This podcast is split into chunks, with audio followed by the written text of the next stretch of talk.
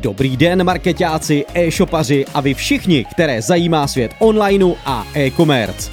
Já jsem Marek a vítám vás u podcastu o ukrajinské krizi, která se dotýká i online marketingu.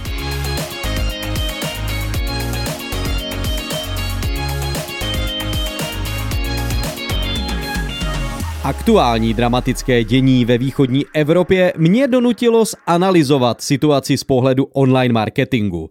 Celkový stav je prozatím nečitelný. Je však jednoznačné, že se zákazníci chovají jinak. A my můžeme jen doufat, že krátkodobě. Vzhledem k tomu, že se poměry neustále vyvíjí a zatím není jasný rozsah důsledků, těžko se dá odhadovat, co nás konkrétně čeká. Jsem si ale jistý, že tento agresivní konflikt se dotkne nás všech.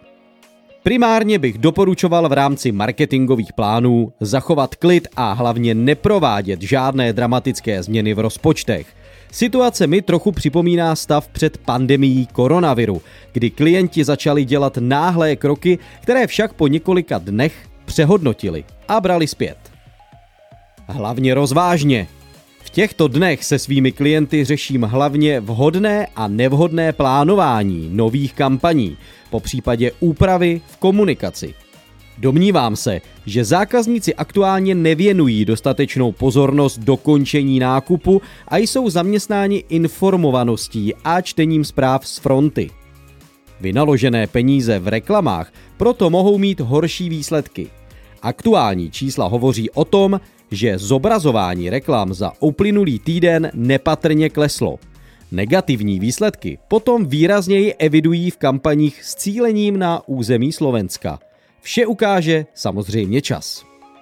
Na co si dát určitě pozor? I náš kyberprostor čelí mnoha útokům. V naší agentuře jsme už řešili napadení na zatížení stránek nebo robotické zasílání spamu. Společnost Vedos vydala důležité bezpečnostní upozornění na kybernetická rizika. Důrazně proto doporučuji zazálohovat vaše projekty, ideálně držte několik záloh online, v cloudu i offline na externích discích. Samozřejmě za normální situace máte nejen u Vedosu automatické zálohy, ale v tomto případě se jejich IT experti řídí krizovým scénářem a já s nimi musím jedině souhlasit.